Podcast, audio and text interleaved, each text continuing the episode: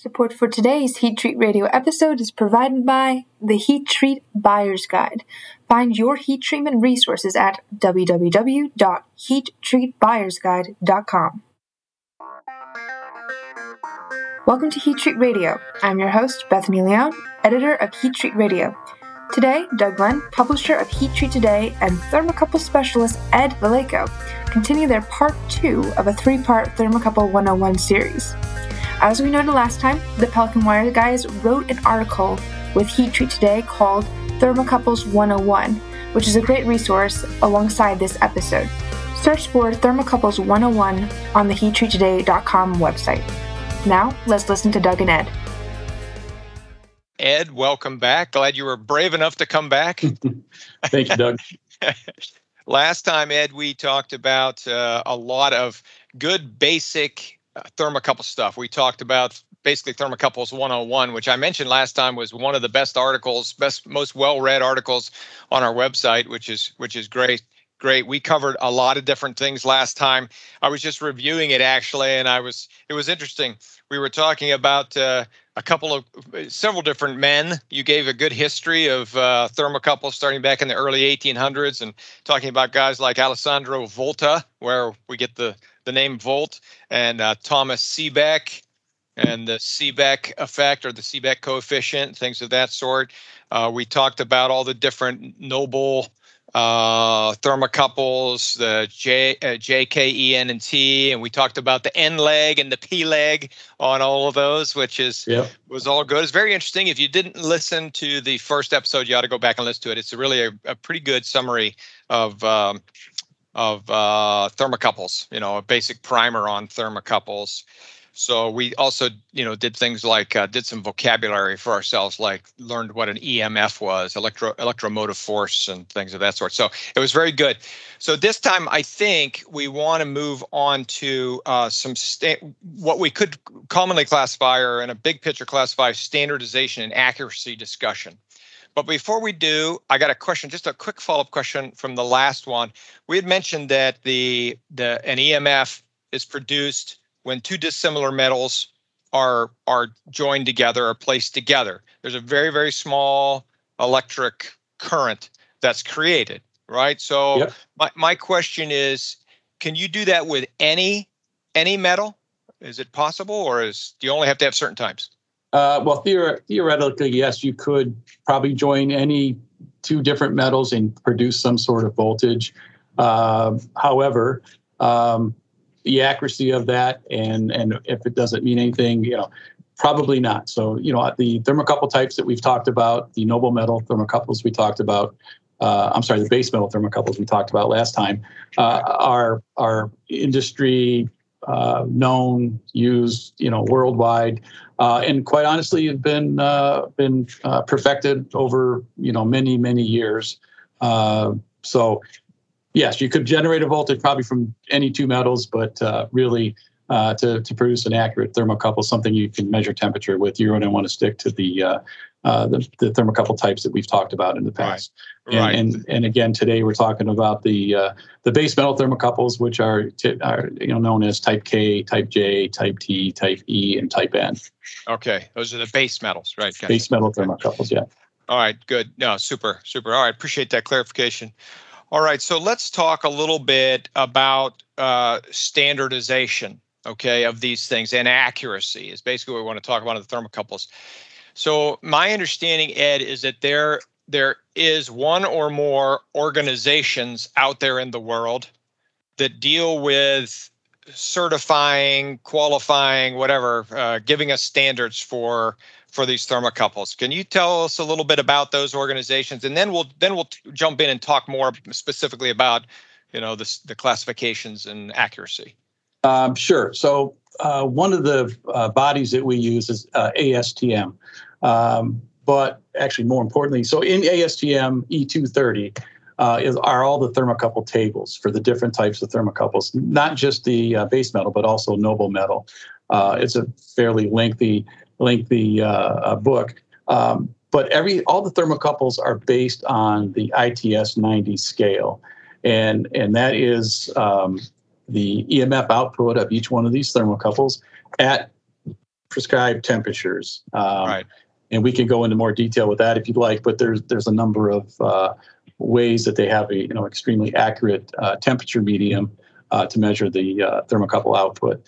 Um, so, but that's what the uh, tables in EST, ASTM E230 are based on, uh, the ITS 90 scale.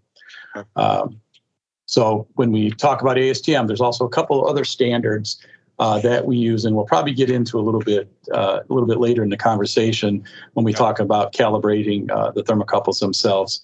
Uh, so ASTM E220 and ASTM E207 are the two that okay. are used in calibration of the thermocouples. So the so but basically the organization that does that, the I don't know if we call them if we want to call them a lab or not, but the organization that does it is ASTM.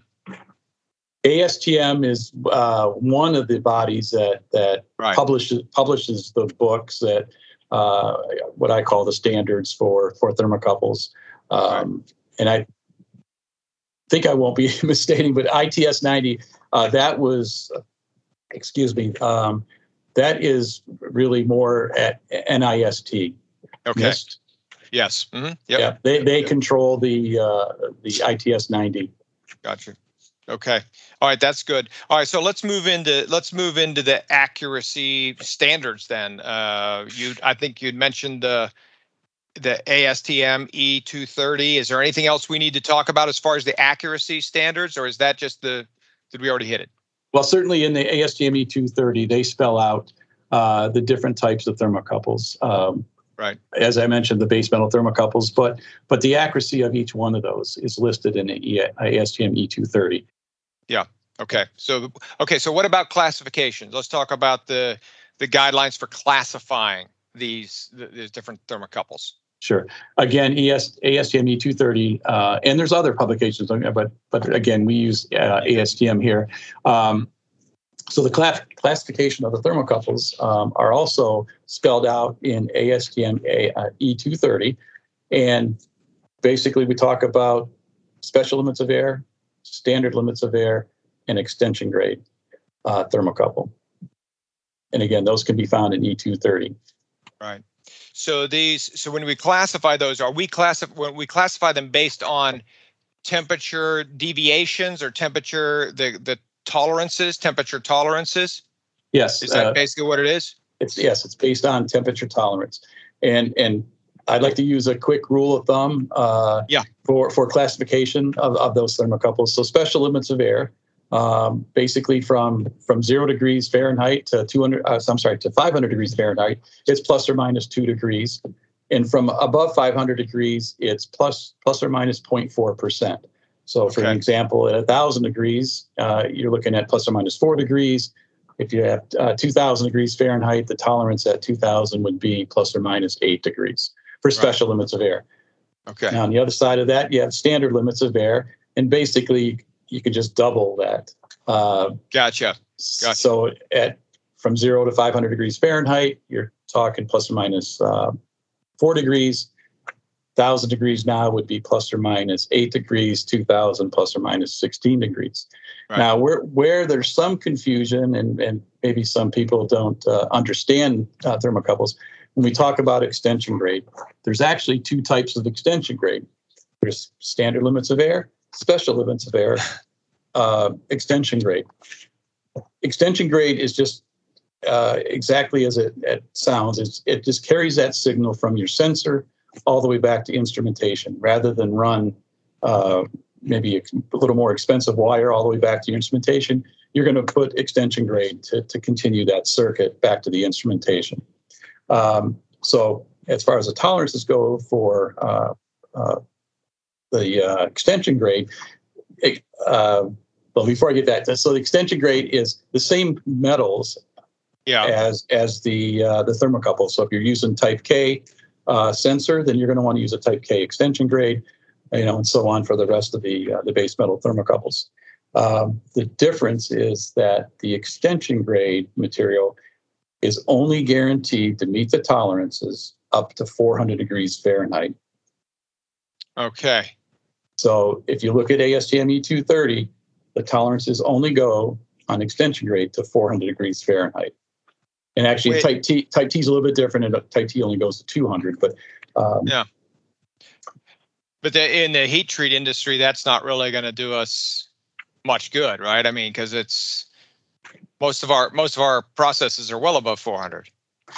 It is, but again, you're only carrying that. That's why you would never use an extension grade as the actual sensor, and that's some of the some of the confusion out in the industry. Well, I could just take my extension grade, create a junction, and use it to measure temperature. Uh, probably probably good, probably could up to 400 degrees. Yeah. Um, but but it's not guaranteed above that temperature, and you could get yourself in trouble. Um, Gotcha, gotcha. So I okay. So if you're talking, you you run extension grade outside of the furnace. Obviously, you're not above 400, so you can use extension grade to run it. I think last time we talked about no more than 100 feet rule of yeah, thumb. That, rule right? of thumb, right? Yeah. so yeah. okay, I got you. So it's it's uh, extension grade. I was thinking extension grade was a tighter temperature tolerance, but basically it's a it's less. It's basically saying here's your extension cord that you can run there you uh, go. from your from your your regular wire, let's say either your standard limit of error or special limit of error, from that to the to the box. To the box, exactly. Exactly. Gotcha. So gotcha. And okay. and so so the, the key to to to understand extension grade is that so the tolerances on that extension grade are the same. So if you have special limits extension grade, it's the same as your special limits thermocouple wire. Right. Plus or minus two degrees, in this case up to 400. Right. It's guaranteed to meet special limits of air, and then the same thing on the uh, on the standard limit side. Right. Um, you just double those those tolerances. Right. And, again, it's really the temperature that is guaranteed to. Yeah. yeah. Extension grade. Gotcha. Gotcha. All right. Very good. So those are the different classifications. We've got special limits of air, which is a tighter temperature tolerance, and then you've got standard limits of air, which is a little less less uh, less tight, right? A little less tight, mm-hmm. and then you've got your extension grade, which is which is uh, only it only is classified up to 400 degrees anyhow. So, right. got it, got it. All right, very good. We'll get back to Ed and Doug in just a second, but first, today's sponsor, the Heat Treat Buyer's Guide, is receiving a lot of traction, connecting heat treaters to equipment suppliers and service providers. Need an audit? Check the Heat Treat Buyer's Guide looking for furnace accessories. The Buyer's Guide will give you suppliers in your area. At heattreatbuyersguide.com, heat treatment resource providers are eager to help you be better equipped to meet your day to day needs. Go to heattreatbuyersguide.com to get your products today. Now, let's return to Ed and Doug. is it possible then ed i'm wondering if i know some some heat treat processes require very very tight temperature tolerances especially in i don't know things like uh, aluminum brazing and things of that sort very tight temperature tolerances but is the, is it possible to get anything better than special limits of air? it is that uh, they're first thing i want to say is they're not really recognized within astm uh, okay. these tighter tolerances but certainly uh, in the industry, certainly in heat treating, uh, and even in the pharmaceutical side of the business, uh, where they typically use type T. Uh, we've had many requests for a tighter tolerance uh, material, and and some people call it uh, quarter limit material, half limit. You know, there's a, there's a bunch of different names okay. that it goes by. So so we we go to our our manufacturers of the of the wire and request that and and most of the times it's a no quote. Um, so it, it, really comes down to more of a selection process. You know, yeah.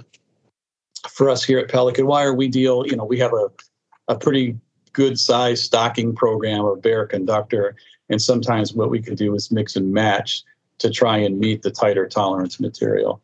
Um, and and and as it uh, as it sounds, so when we're talking special limits of air, tighter tolerance uh, and there's a and there's a number of ways uh, that some of the manufacturers, and matter of fact, the heat treaters, uh, will you'll see that they'll request materials, uh, special limits that must meet two degree plus or minus two degrees up to a thousand degrees, mm. and then then 0.2 percent after that. Right. Uh, and it, it, can be done, um, and we do do it on occasion. Right. Right. So okay, so let's kind of follow that up a little bit. I think. I mean, how did they? How do you determine the accuracy of a of a, a lot of wire, a, a, spool of wire, or whatever? How do you how do you go about doing that? Okay, so uh, well, let me back up just a little bit and And Yep. let's start. Let's start with the the actual wire producer themselves. You know, uh, there's there's not any left in the in the in the states. Uh, so basically, all the thermocouple wire is melted uh, overseas, whether it be Germany, uh, France, um, um, Sweden. Uh, so when they melt, they try to meet special limits of air, and um, so now you're talking each leg has to obviously be melted uh, separately. They don't melt them all at one time, right? Sure. Um, so each melt or heat, um, they're shooting to make special limits of air. And this is where some of the testing um, specifications come into play. So ASTM E207 hmm is a test method uh, for single thermal element thermocouple wire. So Okay. that basic, so I don't want to confu- confuse our listeners, but uh, so again, if you think about a melter that just melted a heat of, uh, melt a wire and they process it down to wire, they only have one conductor, okay. right? So they want to know if that one conductor is going to potentially meet special limits of air. So there's a testing uh, specification that ASTM has, again, E207, that you can test a single leg thermocouple wire and uh, to see if it's going to meet special limits of air. So what they do is they they calibrate the single leg, they get their values, the EMF output, Right.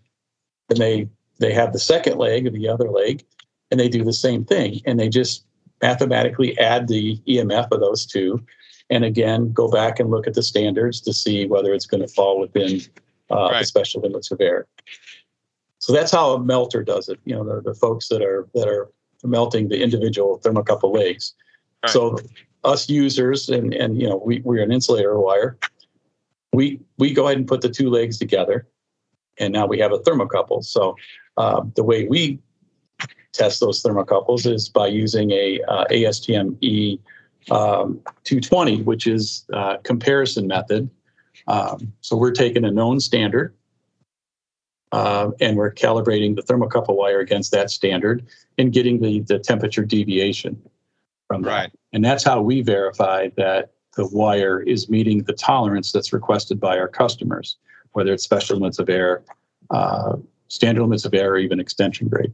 Right. So when you say a standard, so uh, wh- uh, what does that test actually look like? I mean, are you taking a a thermocouple that you know is good, sticking it in a hot furnace, and your test thermocouple, or are you just doing it electro uh, uh, uh, through uh, current testing or something like yeah, that? no, good- no, good question. We actually use uh, SPRTs, uh, resistance thermocouples, uh, high accuracy that we use as as our standard. And they're calibrated at an outside firm, Okay. um, so we know what that the output of that resistance thermometer is, and we calibrate our sample against that. So we have a uh, really three things you need for for the, to do a temperature uh, calibration is the temperature medium, the reference thermometer, which we've already talked about, and then, then the uh, equipment to capture that output or measure the voltage that's being produced. right. Uh, so having those, we have our standard, our reference standard that we know the EMF output of or the temperature output. Now we put our thermocouple in the uh, in the furnace and we compare the two, Gotcha. and that that's how you get your deviation. Right, right. Okay. Yeah, very good. Very good. Okay. Uh let's see. Let me ask you one other thing on here. So the the companies that I mean there are labs I understand that do these certifications and things of that sort that certify the certify the the accuracy of the thermocouples. I, I mean now Pelican Wire does you guys do have a lab, right? And you do you do certifications.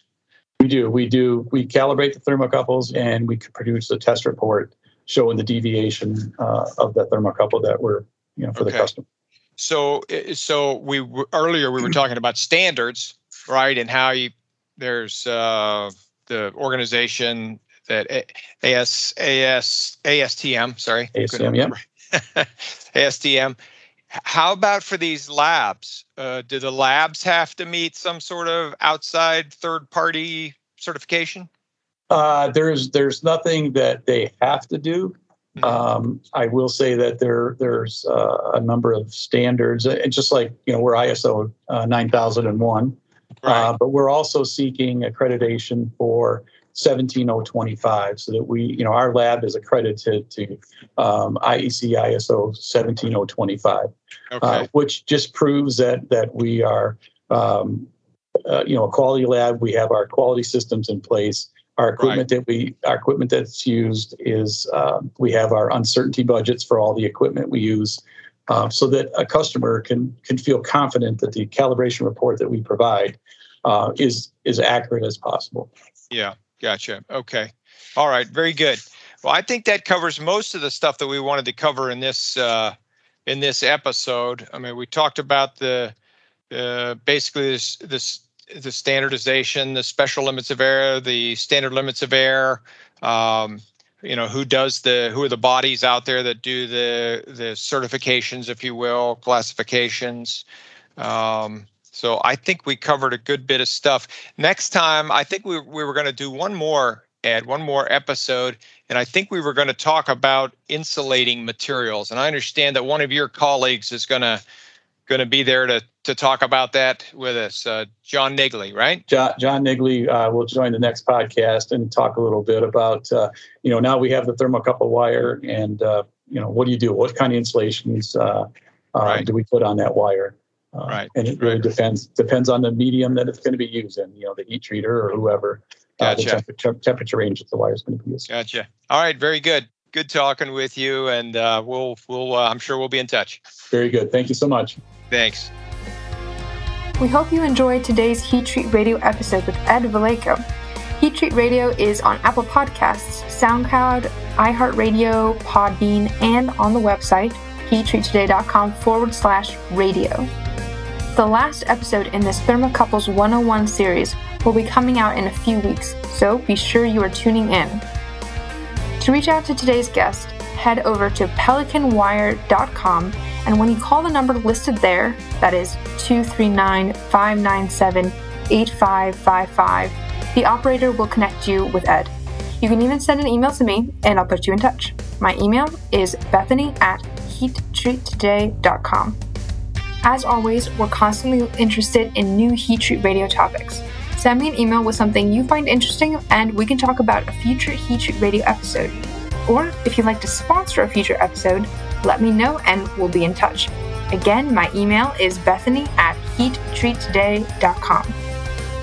If you're looking for the top rising young leaders in the industry, look no further than Heat Treat Today's 40 Under 40.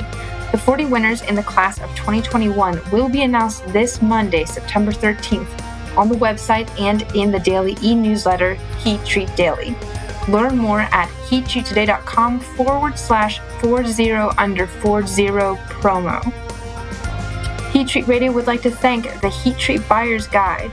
Find your heat treatment resources at www.heattreatbuyersguide.com. This and every other episode of Heat Treat Radio is the sole property of Heat Treat Today and may not be reproduced in part or in whole without advanced written permission from Heat Treat Today. Jonathan Lloyd, audio producer extraordinaire, created and mixed most of the music that you heard today. Check out his professional work at www.jonathanlloydmusic.com. Thank you, Jonathan. And I'm your host, Bethany Leone. Thank you for listening.